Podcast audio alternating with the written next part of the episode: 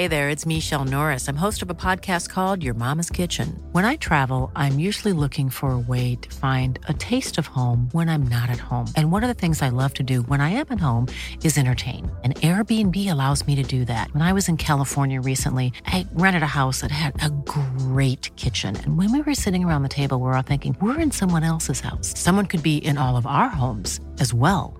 If you have a home, but you're not always at home, you have Airbnb. Your home might be worth more than you think.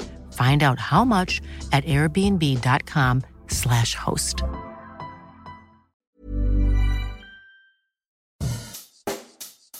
Bonjour et bienvenue dans Savez-vous que, le podcast d'anecdotes du Dauphiné libéré. Chaque jour, on vous raconte une histoire, un événement marquant, qui vous permettra de briller en société et de vous coucher un peu moins bête. Si l'on vous dit Charles de Batz de Castelmore, inconnu au bataillon? Mais si, vous le connaissez tous sous son nom de guerre, d'Artagnan. En revanche, vous êtes moins nombreux à tout savoir de sa vraie vie, et sans doute encore moins nombreux à savoir que son histoire passe par la Savoie et l'Ardèche. Retour en arrière. Oui, d'Artagnan a bel et bien existé. Sauf qu'avant que Dumas ne lui emprunte ses traits pour ses célèbres romans, le Gascon n'était pas un intrépide mousquetaire vadrouillant avec trois camarades pour sauver le roi. Enfin, pas tout à fait. Charles de Batz de Castelmore a toujours voulu être mousquetaire, être au service de Sa Majesté. Après des débuts dans cet escadron d'élite autour de 1644, sa mission aurait pu s'achever deux ans plus tard. La compagnie des mousquetaires est alors dissoute par Mazarin. Rapide point historique, la France est sous la régence d'Anne d'Autriche depuis 1643, après la mort de son mari, Louis XIII. Leur fils, le futur roi Soleil, est encore trop jeune pour gouverner. Le fameux Jules Mazarin est quant à lui le principal ministre d'État et s'occupe de l'éducation du jeune souverain.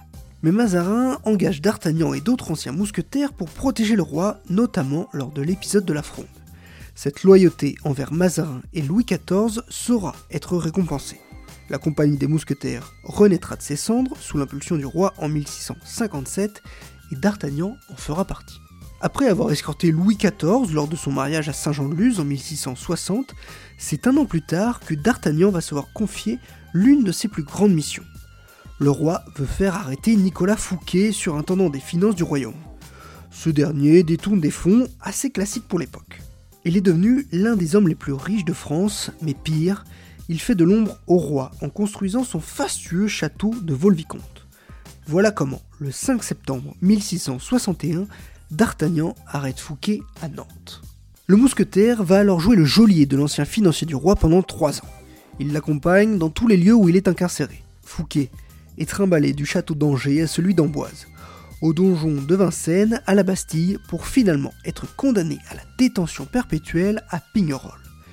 C'est une forteresse française dans les Alpes à l'époque. Aujourd'hui, elle est en territoire italien. La ville appartenait au duché de Savoie, mais est passée plusieurs fois sous le giron du royaume de France dans son histoire.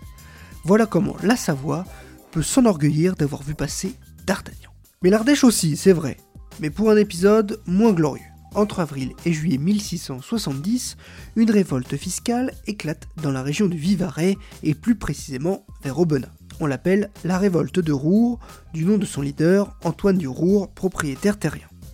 Il sera le général de cette petite armée de 6000 à 8000 hommes. En juillet, l'armée royale de 3000 fantassins et 1600 cavaliers débarque alors que les affrontements durent à Aubenas. La mousquetaire de la maison du roi sont envoyés sur place, dont d'Artagnan. Même s'il n'est pas le chef de cette armée royale, il participe et sera de ceux qui vont mater la révolte avec violence. Avant de mourir durant le siège de Maastricht le 25 juin 1673, pendant la guerre de Hollande, celui qui finit sa carrière comme lieutenant-capitaine revient dans les Alpes en 1671, toujours pour escorter un prisonnier bien connu aussi, le duc de Lausanne. Direction Pignerol à nouveau, où il retrouvera Fouquet et où va se forger une partie de la légende du masque de fer, mais ça, c'est une autre histoire.